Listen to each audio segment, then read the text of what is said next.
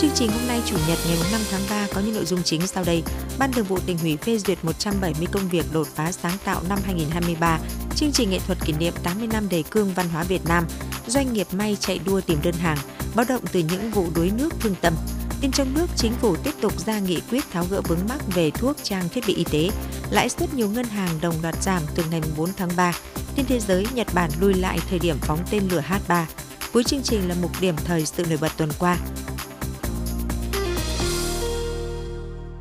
Sau đây là nội dung chi tiết.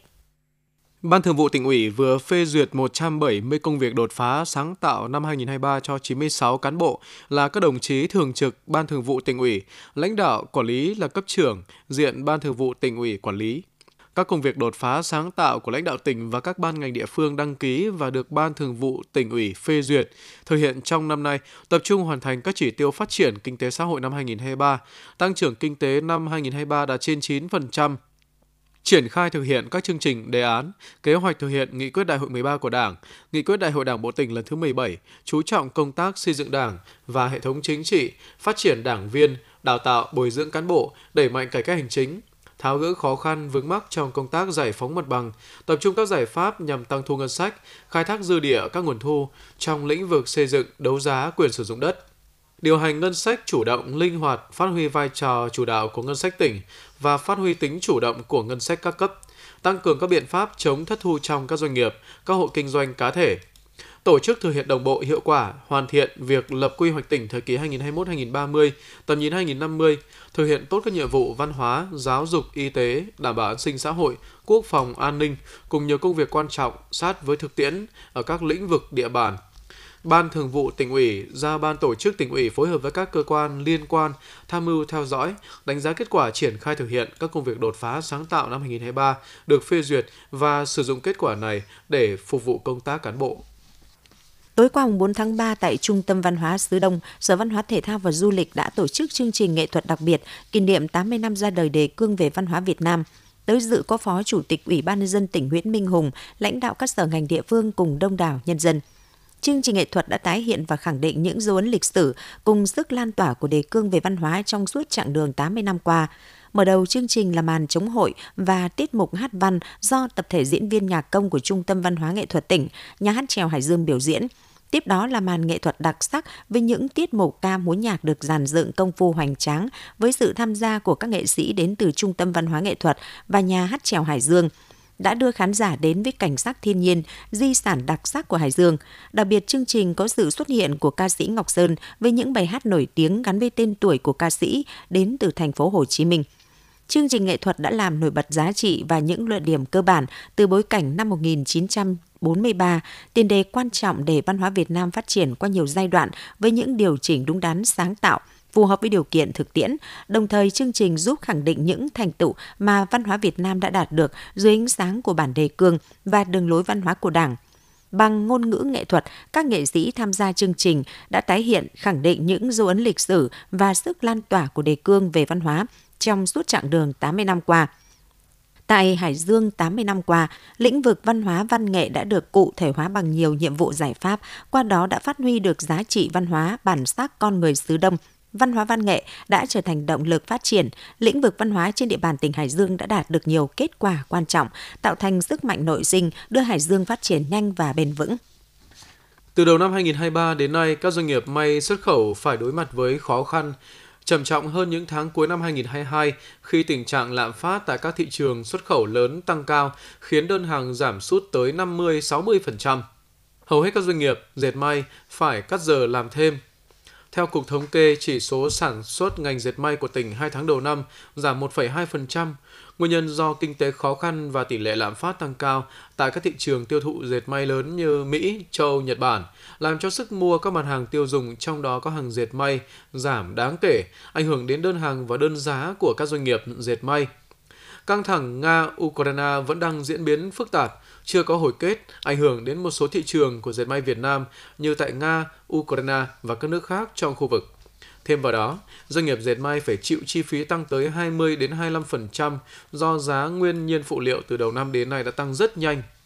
Công ty trách nhiệm hữu hạn May Tinh Lợi là doanh nghiệp may lớn nhất tỉnh, trung bình một năm doanh nghiệp xuất khẩu khoảng 150 triệu sản phẩm đến thị trường Mỹ, châu Âu, Nhật Bản. Từ đầu năm đến nay, số lượng đơn hàng của đơn vị giảm 50% so với cùng kỳ năm trước. Đơn hàng giảm, doanh nghiệp cũng phải chia sẻ với các nhà nhập khẩu và giá hàng giảm. Công ty đã phải nỗ lực duy trì các khách hàng truyền thống và mở rộng khách hàng đến một số thị trường mới. Hiện nay công ty vẫn đảm bảo việc làm và thu nhập ổn định từ 7 đến 8 triệu đồng một tháng cho 16.000 công nhân. Trao đổi về vấn đề này, ông Đỗ Xuân Hưng, giám đốc tài chính công ty trách nhiệm hữu hạn May Tinh Lợi cho biết. Đấy thì công ty cũng có một số cái biện pháp, ờ, một số cái cái cái giải pháp. Thứ nhất là công ty ban đốc công ty cũng đã uh, thông tin và trao đổi với cả người lao động, công nhân, uh, toàn thể nhân viên để cho người lao động uh, thấu hiểu được cái tình trạng tình hình hoạt động kinh doanh hiện nay của công ty và từ đó thì có những cái đồng hành có sự uh, chung tay của công ty để vượt qua được cái giai đoạn khó khăn này thứ hai thì là công ty cũng ờ, điều chỉnh cái kế hoạch sản xuất linh hoạt kế hoạch sản xuất làm sao để ờ, đảm bảo được cái công việc ờ, thường xuyên cho người lao động. Với mục đích là giữ chân người lao động cũng như là là đảm bảo thu nhập cho người lao động. Và cũng đảm bảo được tiến độ giao hàng cho khách hàng. Công ty uh, tập trung tìm kiếm những cái đơn hàng của những cái khách hàng trong nước. Cũng nằm trong tình trạng xuất khẩu hàng may mặc sang thị trường Mỹ, châu Âu bị cắt giảm, công ty trách nhiệm hữu hạn TBT số lượng đơn hàng giảm đến 60%. Các sản phẩm của doanh nghiệp chủ yếu là hàng thời trang nên lượng đơn hàng giảm sâu. Doanh nghiệp cố duy trì sản xuất, chấp nhận lợi nhuận thấp để giữ khách hàng và mở rộng thị trường tiêu thụ trong một số nước ASEAN. Để tháo gỡ khó khăn, ông Lê Văn Thụ, giám đốc công ty trách nhiệm hữu hạn TBT đề xuất Sức tiêu thụ thị trường Mỹ đang sụt giảm rất nhiều. Ờ, các đơn hàng của thị trường Mỹ hiện tại là giảm 5% và giá cũng giảm trung bình từ 20 đến 3%. Để đảm bảo cái cái công an việc làm cho người lao động thì chúng tôi cũng cố gắng tìm kiếm các nguồn hàng khác nhau ờ, để đảm bảo ờ, cho công nhân có đầy đủ việc làm. Chúng tôi cũng rất mong chính phủ và các ban ngành đề xuất với Quốc hội có những giải pháp về thuế và lãi suất giảm cho các doanh nghiệp để doanh nghiệp vượt qua giai đoạn khó khăn này. Đơn hàng giảm đồng nghĩa với việc công ty không có giờ làm thêm, công nhân chia sẻ với doanh nghiệp làm việc giờ hành chính và sẵn sàng làm tăng giờ khi có đơn hàng trở lại. Công nhân Phạm Thị Linh, công ty trách nhiệm hữu hạn TBT chia sẻ. Lãnh đạo công ty TBT thì vẫn ờ, có đủ việc làm cho công nhân ờ, trong giờ hành chính. Còn cái thời gian mà chúng tôi không phải tăng ca thì chúng tôi sẽ có thời gian ờ, để chăm sóc gia đình nhiều hơn và cái thời gian mà làm trong giờ hành chính thì vẫn đảm bảo mức lương cho chị em là 6, 7, 8 triệu. Và, và vẫn có đủ việc làm từ thứ hai đến ờ, hết ngày thứ bảy chưa phải nghỉ ờ, ờ, khi nào mà đơn hàng nhiều ấy thì chúng tôi để sẵn sàng tăng ca. Thực tế cho thấy hầu hết các công ty may đều bị giảm đơn hàng. Trước tình hình đó, nhiều doanh nghiệp đã mở rộng thị trường nội địa như công ty trách nhiệm hữu hạn May Vĩnh Thịnh, công ty cổ phần May 2, công ty dịch vụ và thương mại Kim Sơn, vân vân. Thiếu đơn hàng là tình trạng chung hiện nay khiến nhiều doanh nghiệp dệt may gặp khó khăn trong duy trì hoạt động sản xuất và giữ chân người lao động. Để vượt qua giai đoạn khó khăn này, các doanh nghiệp mong muốn có những chính sách hỗ trợ đồng bộ của nhà nước, được tiếp cận nguồn vốn vay ưu đãi. Bên cạnh đó, mỗi doanh nghiệp cũng cần phải chủ động ứng phó, bám sát thông tin về diễn biến thị trường xuất khẩu để có những điều chỉnh phù hợp chuyển đổi, đa dạng hóa các mặt hàng sản xuất, điều chỉnh phù hợp giữa các bộ phận trong thời gian tìm các đơn hàng mới. Trung tâm nuôi dưỡng tâm thần người có công và xã hội triển khai công tác dạy nghề cho người dễ bị tổn thương từ tháng 7 năm 2015. Đến nay, trung tâm đã tổ chức dạy thành công một số nghề truyền thống cho người có công và các đối tượng bảo trợ xã hội khác. Hiện nay, Trung tâm nuôi dưỡng tâm thần người có công và xã hội đang đào tạo dạy nghề cho 211 người dễ tổn thương, trong đó có 30 đối tượng là người có công, còn lại là các đối tượng bảo trợ khác. Các nghề được trung tâm lựa chọn đều là những nghề dễ làm phù hợp với các nhóm đối tượng như nghề làm chổi chip, làm à, chiếu tre, lắp ráp quạt công nghiệp, làm tăm hương và làm tiền vàng. Các sản phẩm đa số đều làm theo đơn đặt hàng của các đối tác doanh nghiệp trong nước, sau đó cung cấp ra thị trường các tỉnh thành phố trong cả nước. Theo thống kê đến nay, người có công và các đối tượng bảo trợ xã hội khác tại trung tâm đã lắp ráp được hơn 57.000 quạt công nghiệp, hơn 91.000 chổi chít, trên 3.300 chiếu tre, 11.075 kiện vàng mã xuất khẩu sang Đài Loan và trên 3.000 tấn tam hương xuất khẩu sang Ấn Độ. Với việc hướng dẫn cho người dễ bị tổn thương làm quen và học các nghề truyền thống và kết hợp thực hiện mô hình quản lý, chăm sóc nuôi dưỡng theo hướng mở với hóa liệu, tâm lý trị liệu và lao động trị liệu đối với các đối tượng nên đã giúp các bệnh nhân chiến thắng bệnh tật, ổn định sức khỏe, nhanh chóng tái hòa nhập cộng đồng. Theo thống kê của ngành tư pháp, đến thời điểm này, Chủ tịch Ủy ban Nhân dân 12 huyện, thị xã, thành phố trong tỉnh đã ban hành quyết định công nhận 229 trên 235 xã, phường đạt chuẩn tiếp cận pháp luật năm 2022, đạt tỷ lệ 97%. Việc thực hiện các chỉ tiêu, tiêu chí đánh giá tiếp cận pháp luật có ý nghĩa quan trọng nhằm nâng cao nhận thức và ý thức chấp hành pháp luật trong cán bộ nhân dân, đảm bảo quyền được tiếp cận thông tin của công dân đối với các quy định của pháp luật và xây dựng nền hành chính cơ sở ngày càng chuyên nghiệp hiện đại, góp phần vào quá trình xây dựng và hoàn thiện hệ thống tổ chức hành chính ở cấp xã, Đồng thời, đây là đòn bẩy phát huy vai trò trách nhiệm của cấp chính quyền gần dân nhất trong việc tổ chức thi hành pháp luật tại cơ sở, tạo điều kiện thuận lợi cho người dân trong việc tiếp cận với pháp luật để đảm bảo quyền, lợi ích hợp pháp của mình, tôn trọng quyền, lợi ích hợp pháp của người khác. Sáng qua 4 tháng 3, Trường Đại học Kỹ thuật Y tế Hải Dương đã tổ chức chương trình Hiến máu tình nguyện lễ hội Xuân Hồng 2023. Chương trình do Trường Đại học Kỹ thuật Y tế Hải Dương, Ban chỉ đạo vận động hiến máu tỉnh và Viện Huyễn học truyền máu Trung ương phối hợp thực hiện. Lễ hội nhằm giáo dục truyền thống nhân văn và tinh thần thiện nguyện của nghĩa cử hiến máu nhân đạo với toàn thể sinh viên nhà trường, giúp sinh viên có cơ hội thể hiện lòng nhân ái và trách nhiệm đối với cộng đồng hàng trăm tình nguyện viên là sinh viên và người dân thành phố Hải Dương đã đăng ký tham gia ngày hội. Tổng kết chương trình, ban tổ chức đã thu dung 663 đơn vị máu. Chiều qua mùng 4 tháng 3, Hội Bảo trợ người khuyết tật và trẻ em tỉnh cùng nhà tài trợ đã trao học bổng, động viên các học sinh nghèo vượt khó. Dự và trao học bổng có bà Trần Thị Dung, Phó Chủ tịch Hội Bảo trợ người khuyết tật và trẻ mồ côi Việt Nam,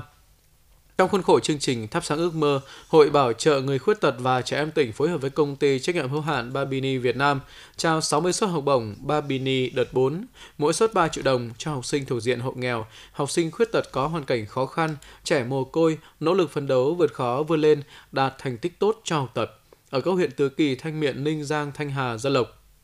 Trong đó, doanh nghiệp tiếp tục hỗ trợ học bổng cho một bạn tân sinh viên khuyết tật nhưng đạt thành tích cao trong kỳ thi Trung phổ thông quốc gia năm 2022. Tại chương trình, các em học sinh cũng đã có cơ hội giao lưu cùng danh ca Ngọc Sơn. Hoạt động này góp phần tiếp bước đến trường, động viên tinh thần học tập của các em học sinh – Phó Chủ tịch Hội Bảo trợ Người Khuyết tật và Trẻ Mồ côi Việt Nam Trần Thị Dung ghi nhận và đánh giá cao chương trình học bổng, đồng hành nói riêng và những chương trình phối hợp giữa Babini Việt Nam với tổ chức hội trong hơn 10 năm qua. Mong rằng doanh nghiệp sẽ luôn quan tâm đến các đối tượng yếu thế trong xã hội. Thưa quý vị và các bạn, ngay trong những ngày đầu tháng 3, trên địa bàn thành phố Hải Dương đã xảy ra hai vụ đuối nước đã khiến hai em học sinh tử vong. Mặc dù chưa phải là dịp hè, nhưng các vụ tai nạn đuối nước thương tâm là hồi chuông báo động trong việc quản lý chăm sóc trẻ em. Phản ánh của phóng viên Ngọc Tiến. Khúc sông Đồng Dựng nơi cháu Nguyễn Hoài Nam 13 tuổi ở thôn Hoàng Xá 2 xã Quyết Thắng thành phố Hải Dương tử vong là sông Nội Đồng nằm cách xa khu dân cư. Hiện trường chỉ còn lại những cành hoa trắng và những chân nhang đã cháy hết mà gia đình và người thân thắp cho em Nam. Vào khoảng 13 giờ ngày 2 tháng 3, Nam cùng với bạn học ra sông để tắm. Cả hai bám vào cây chuối để bơi chung thì Nam bị tuột tay chìm xuống nước. Khi nhận được tin báo, người dân đã tổ chức tìm kiếm và vớt lên, nhưng em Nam đã tử vong. Mặc dù chưa vào hè, thời tiết khá lạnh, nhưng các em vẫn ra sông để tắm và không có người lớn quản lý, cộng với việc chưa thành thục kỹ năng bơi đã dẫn đến tai nạn thương tâm. Ông Lê Văn Thảo, Chủ tịch Ủy ban nhân dân xã Quyết Thắng, thành phố Hải Dương cho biết. À, đây là một sự việc rất là đáng tiếc cho gia đình và nhà trường cũng như là địa phương. Thế và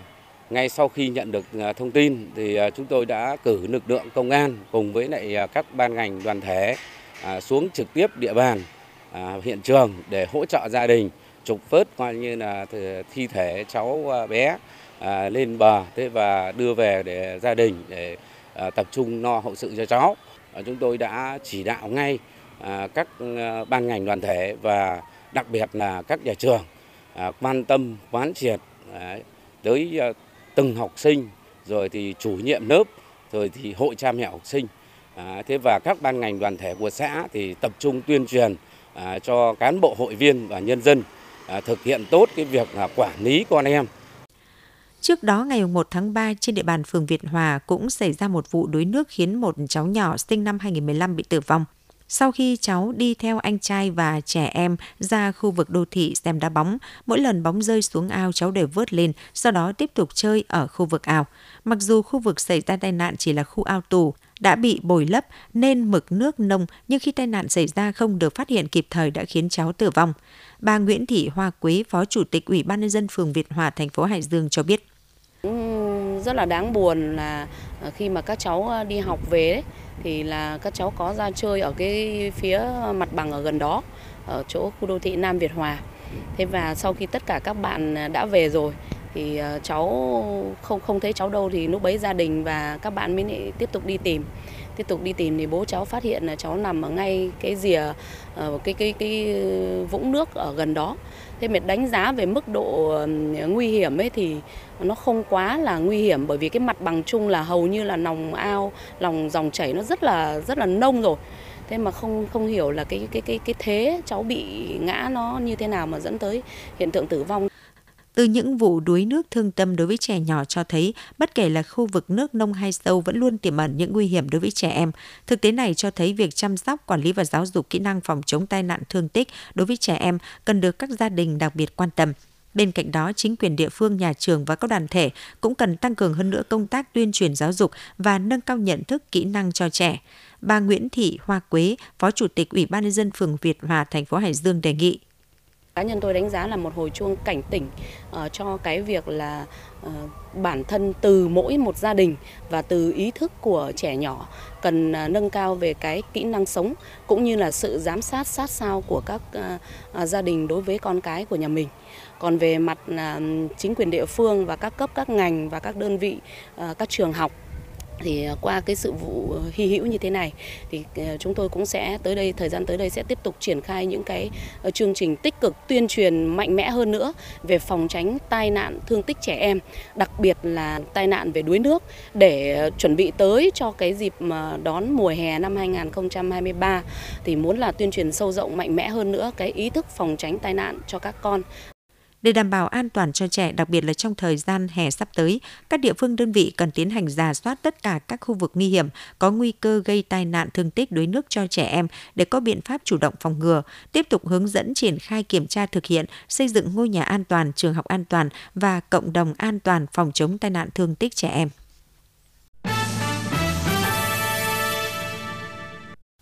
Tin trong nước, Chính phủ vừa ban hành nghị quyết số 30 NQCP ngày 4 tháng 3 năm 2023 về việc tiếp tục thực hiện các giải pháp bảo đảm thuốc, trang thiết bị y tế.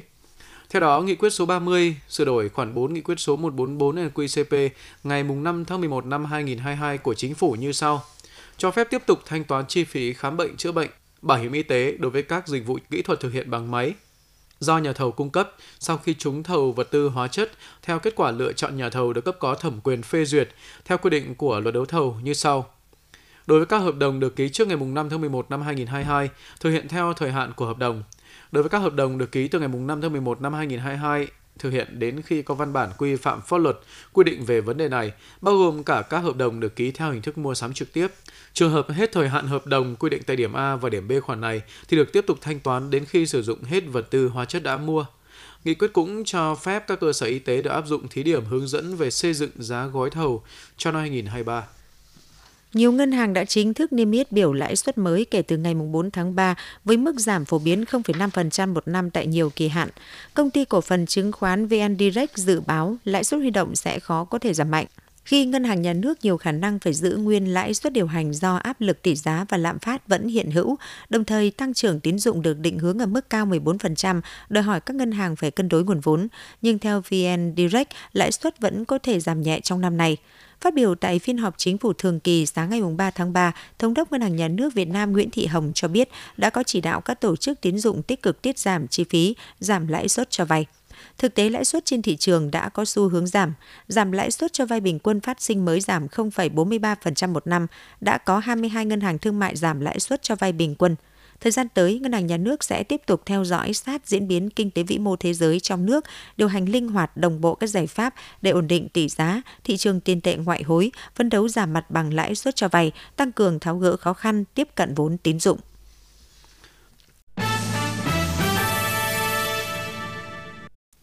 Tin thế giới, ngày hôm qua, cơ quan thám hiểm hàng không vũ trụ Nhật Bản thông báo sẽ thực hiện vụ phóng tên lửa thế hệ mới H3 vào ngày 7 tháng 3, muộn hơn một ngày so với kế hoạch ban đầu do thời tiết xấu. Dự kiến tên lửa sẽ được phóng tại trung tâm vũ trụ Tanegashima ở tỉnh Kagoshima trong khoảng thời gian từ 10 giờ 37 đến 10 giờ 44 phút giờ địa phương ngày 7 tháng 3. Vụ phóng tên lửa này đã từng bị hoãn vài lần do vấn đề hệ thống và thời tiết xấu. Hôm 17 tháng 2, vụ phóng tên lửa H3 cũng đã bị hủy ngay trước khi cất cánh sau khi ít nhất một động cơ đẩy của tên lửa không kích hoạt dù động cơ chính đã hoạt động.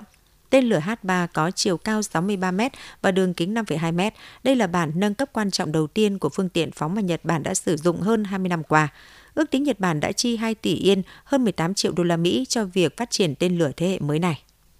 Nhà chức trách Ấn Độ hôm qua cho biết có thể sẽ ban bố cảnh báo đối với siro ho xuất khẩu của Marion Biotech sau khi các kết quả kiểm tra cho thấy nhiều mẫu thuốc của công ty này có chứa những chất gây hại cho sức khỏe. Cảnh sát Ấn Độ hôm 3 tháng 3 đã bắt giữ 3 nhân viên Marion Biotech, đồng thời truy nã hai giám đốc doanh nghiệp này sau khi những kết quả kiểm tra tại phòng thí nghiệm chính phủ cho thấy có 22 trong tổng số 36 mẫu siro ho bị pha trộn và làm giả. Nhà chức trách Ấn Độ cho hay các mẫu siro này đều chứa những loại chất được dùng như loại chất chống đông trong các sản phẩm công nghiệp. Hiện loại siro ho nói trên đã được xuất sang Kyrgyzstan và Campuchia. Theo báo cáo công bố hồi tháng 1 của Tổ chức Y tế Thế giới WHO, hơn 300 trẻ em chủ yếu dưới 5 tuổi tại Gambia, Indonesia và Uzbekistan đã tử vong vào năm ngoái do tổn thương thận cấp tính liên quan đến các loại thuốc ho dạng siro của nhiều nhà sản xuất khác nhau. Do đó, WHO kêu gọi các nước thành viên hành động khẩn cấp nhằm ngăn số ca tử vong tăng lên.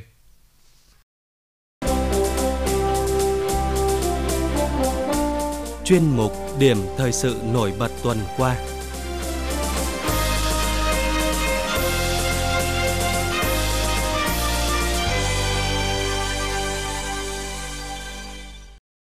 Sau đây chúng tôi xin điểm một số nội dung nổi bật đã phát sóng trong tuần qua từ ngày 27 tháng 2 đến mùng 5 tháng 3. Tuần qua, Ủy viên Trung ương Đảng Thứ trưởng Bộ Công an, Trung tướng Nguyễn Duy Ngọc, Tổ phó Thường trực Tổ công tác đề án 06 của Chính phủ, cùng đoàn công tác Tổ đề án 06 Chính phủ có buổi làm việc với lãnh đạo tỉnh Hải Dương, kiểm tra công tác triển khai thực hiện đề án 06 trên địa bàn tỉnh ghi nhận và đánh giá cao kết quả thực hiện đề án 06 của tỉnh Hải Dương và chỉ rõ một số hạn chế. Trung tướng Nguyễn Duy Ngọc đề nghị tỉnh tiếp tục thực hiện nghiêm túc hiệu quả các nhiệm vụ của đề án 06, đặc biệt quan tâm đẩy mạnh tuyên truyền phát huy vai trò trách nhiệm của các cấp các ngành cán bộ công chức trong công tác lãnh đạo chỉ đạo điều hành, thống nhất nhận thức hành động với quyết tâm cao để tiếp tục thực hiện tốt đề án 06 trong thời gian tới. Bí thư tỉnh ủy Trần Đức Thắng tiếp thu ý kiến chỉ đạo của đoàn công tác, đồng thời chỉ ra rằng trong triển khai thực hiện đề án 06 còn một số nội dung chưa đồng bộ, một số sở ngành địa phương chưa quyết liệt linh hoạt trong tháo gỡ khó khăn vướng mắc. Bí thư tỉnh ủy yêu cầu tổ đề án 06 của tỉnh khẩn trương thực hiện đồng bộ các biện pháp tháo gỡ vướng mắc, đảm bảo tiến độ hoàn thành các nhiệm vụ của đề án trên địa bàn tỉnh. Tuần qua, Liên đoàn Thương mại và Công nghiệp Việt Nam phối hợp với các tỉnh Hưng Yên, Quảng Ninh, Hải Dương và thành phố Hải Phòng tổ chức hội nghị triển khai thỏa thuận kết nối kinh tế trục cao tốc phía Đông. Tại hội nghị, các bên đã thống nhất nội dung hoạt động năm 2023 với các nội dung chính như công tác hoàn thiện tổ chức bộ máy hội đồng kết nối tiểu vùng để lãnh đạo chỉ đạo, triển khai thực hiện thỏa thuận kết nối tiểu vùng và triển khai một số hoạt động trọng tâm gồm xúc tiến đầu tư nước ngoài tại hai thị trường trọng điểm là Nhật Bản và Đài Loan, tổ chức các diễn đàn các khu công nghiệp bàn giải pháp thúc đẩy phát triển, kết nối và phát triển các hạ tầng thiết chế quan trọng khác với khu công nghiệp. Thúc đẩy phát triển các khu công nghiệp theo hướng xanh bền vững, tổ chức hội nghị doanh nghiệp tiểu vùng trục cao tốc phía đông thúc đẩy hợp tác giữa doanh nghiệp, tạo cơ hội để chính quyền bốn địa phương và doanh nghiệp trao đổi định hướng khai thác thế mạnh của trục cao tốc phía đông tập huấn cho các doanh nghiệp về chính sách xuất nhập khẩu, kỹ năng vận hành chính sách, đối thoại tháo gỡ khó khăn cho doanh nghiệp trong hoạt động xuất nhập khẩu, tổ chức chương trình gặp gỡ xúc tiến đầu tư quốc tế và một số hoạt động khác. Trong tuần, Ủy viên Trung ương Đảng Bí thư tỉnh ủy Trần Đức Thắng đã chủ trì buổi làm việc của Thường trực tỉnh ủy với Ban Thường vụ huyện ủy Ninh Giang về kết quả công tác xây dựng Đảng và phát triển kinh tế xã hội năm 2022, nhiệm vụ trọng tâm 2023. Tại buổi làm việc, sau khi chỉ rõ một số vấn đề còn hạn chế cần khắc phục, Bí thư tỉnh ủy Trần Đức Thắng cho rằng Ninh Giang có nhiều lợi thế về hệ thống giao thông kết nối và nguồn nhân lực dồi dào nhưng chưa được khai thác hiệu quả. Bí thư tỉnh ủy đề nghị huyện cần tính toán lại vấn đề quy hoạch phát triển công nghiệp đô thị và trao đổi gợi mở làm rõ từng vấn đề, đề nghị huyện tích cực phối hợp với các ngành của tỉnh tập trung hoàn thành đường trục Đông Tây tỉnh, đồng thời bố trí nguồn lực giải quyết dứt điểm từng việc tránh giàn trải manh mún, đồng thời yêu cầu Ban Thường vụ huyện ủy Ninh Giang tập trung lãnh đạo thực hiện các nhiệm vụ kinh tế xã hội, xây dựng Đảng và hệ thống chính trị đáp ứng yêu cầu phát triển. Phát biểu tại lễ kỷ niệm 68 năm Ngày Thầy thuốc Việt Nam 27 tháng 2, Bí thư tỉnh ủy Trần Đức Thắng ghi nhận và biểu dương những thành tựu xuất sắc của đội ngũ thầy thuốc, cán bộ nhân viên ngành y tế Hải Dương. Bí thư tỉnh ủy đề nghị ngành y tế tập trung giải quyết những điểm nghẽn khó khăn vướng mắc mà ngành y tế đang đối mặt hiện nay, cùng với đó đẩy mạnh cải cách thủ tục hành chính trong cung ứng dịch vụ công của ngành y tế tỉnh, tăng cường công tác giáo dục các đường lối chủ trương của Đảng, pháp luật của nhà nước, học tập theo tấm gương đạo đức Hồ Chí Minh, giáo dục phẩm chất chính trị, các giá trị văn hóa truyền thống, y đức, đạo đức nghề nghiệp cho toàn bộ cán bộ y tế trong ngành để xứng đáng lương y như từ mẫu.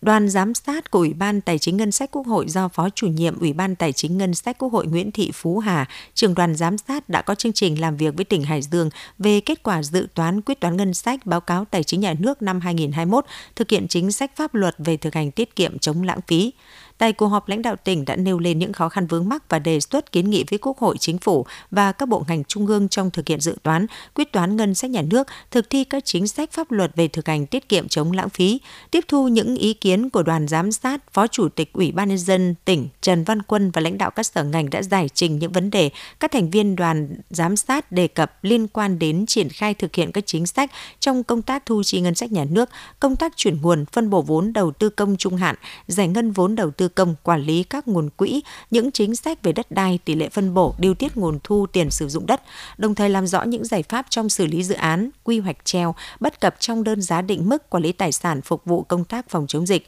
sau khi dịch COVID-19 cơ bản được kiểm soát.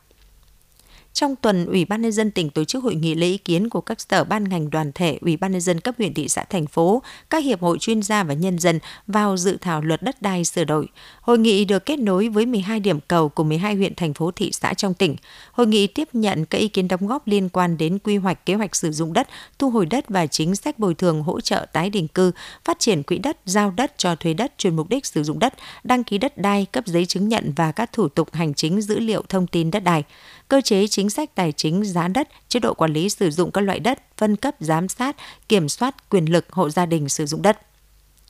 chiều 28 tháng 2 đã xảy ra vụ hỏa hoạn nghiêm trọng tại nhà xưởng của công ty cổ phần tập đoàn Hồng Lạc trong cụm công nghiệp Ba Hàng phường Nam Đồng, thành phố Hải Dương. Vụ cháy xảy ra tại khu vực nhà xưởng kết cấu khung thép mái tôn, diện tích khoảng 1.000 m2, bên trong chứa khối lượng lớn các phuy dung môi xôn ven dễ cháy. Đám cháy tỏa ra nhiều khói độc nhiệt độ cao gây kích nổ các phuy chứa dung môi và có nguy cơ cháy lan sang các khu vực xung quanh. Ngay sau khi nhận được thông tin, lực lượng cảnh sát phòng cháy chữa cháy và cứu nạn cứu hộ công an tỉnh đã huy động 60 cán bộ chiến sĩ cùng 8 xe chữa cháy chuyên dụng và phương tiện cứu hộ đến hiện trường để chữa cháy và ngăn chặn cháy lan thực hiện cứu nạn cứu hộ. 17 giờ 30 phút cùng ngày, đám cháy cơ bản đã được dập tắt. Qua xác định ban đầu đám cháy không gây thiệt hại về người, nhưng chưa thể đánh giá được thiệt hại về tài sản. Mặc dù lúa đông xuân được nông dân gieo cấy đúng lịch thời vụ và chăm sóc tưới dưỡng kịp thời, nhưng ở nhiều địa phương trên địa bàn huyện Tứ Kỳ sau gieo cấy khoảng nửa tháng xuất hiện nhiều diện tích lúa bị chết bất thường. Nhiều hộ nông dân đã phải gieo cấy lại từ 2 đến 3 lần nhưng lúa vẫn kém phát triển. Hiện tượng lúa chết bất thường khiến nhiều gia đình đã phải phá bỏ, gieo cấy lại. Theo thống kê chưa đầy đủ, toàn huyện Tứ Kỳ đã có khoảng 450 ha lúa đông xuân bị chết bất thường, chưa rõ nguyên nhân. Trong khi chờ cơ quan chức năng làm rõ nguyên nhân lúa chết và sinh trưởng phát triển chậm, Trung tâm Dịch vụ Nông nghiệp huyện Tứ Kỳ đã hướng dẫn nông dân bơm nước vào đồng ruộng để thao rửa, dặm tỉa và gieo cấy lại diện tích lúa đã chết bằng các giống lúa ngắn ngày. Trên đây chúng tôi vừa điểm một số nội dung nổi bật đã phát sóng trong tuần qua.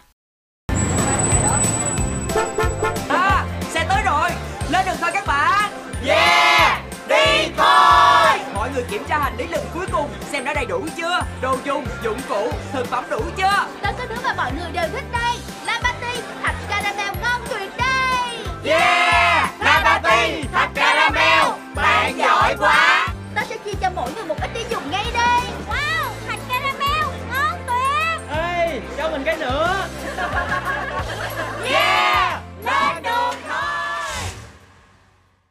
Quý vị và các bạn vừa nghe chương trình Thời sự của Đài Phát thanh Truyền hình Hải Dương. Chương trình do Phương Nga, Đình Huy, Thu Hà, Lê Tiến thực hiện, chịu trách nhiệm nội dung Phó Giám đốc Đặng Đình Long. Cảm ơn quý vị và các bạn đã quan tâm theo dõi.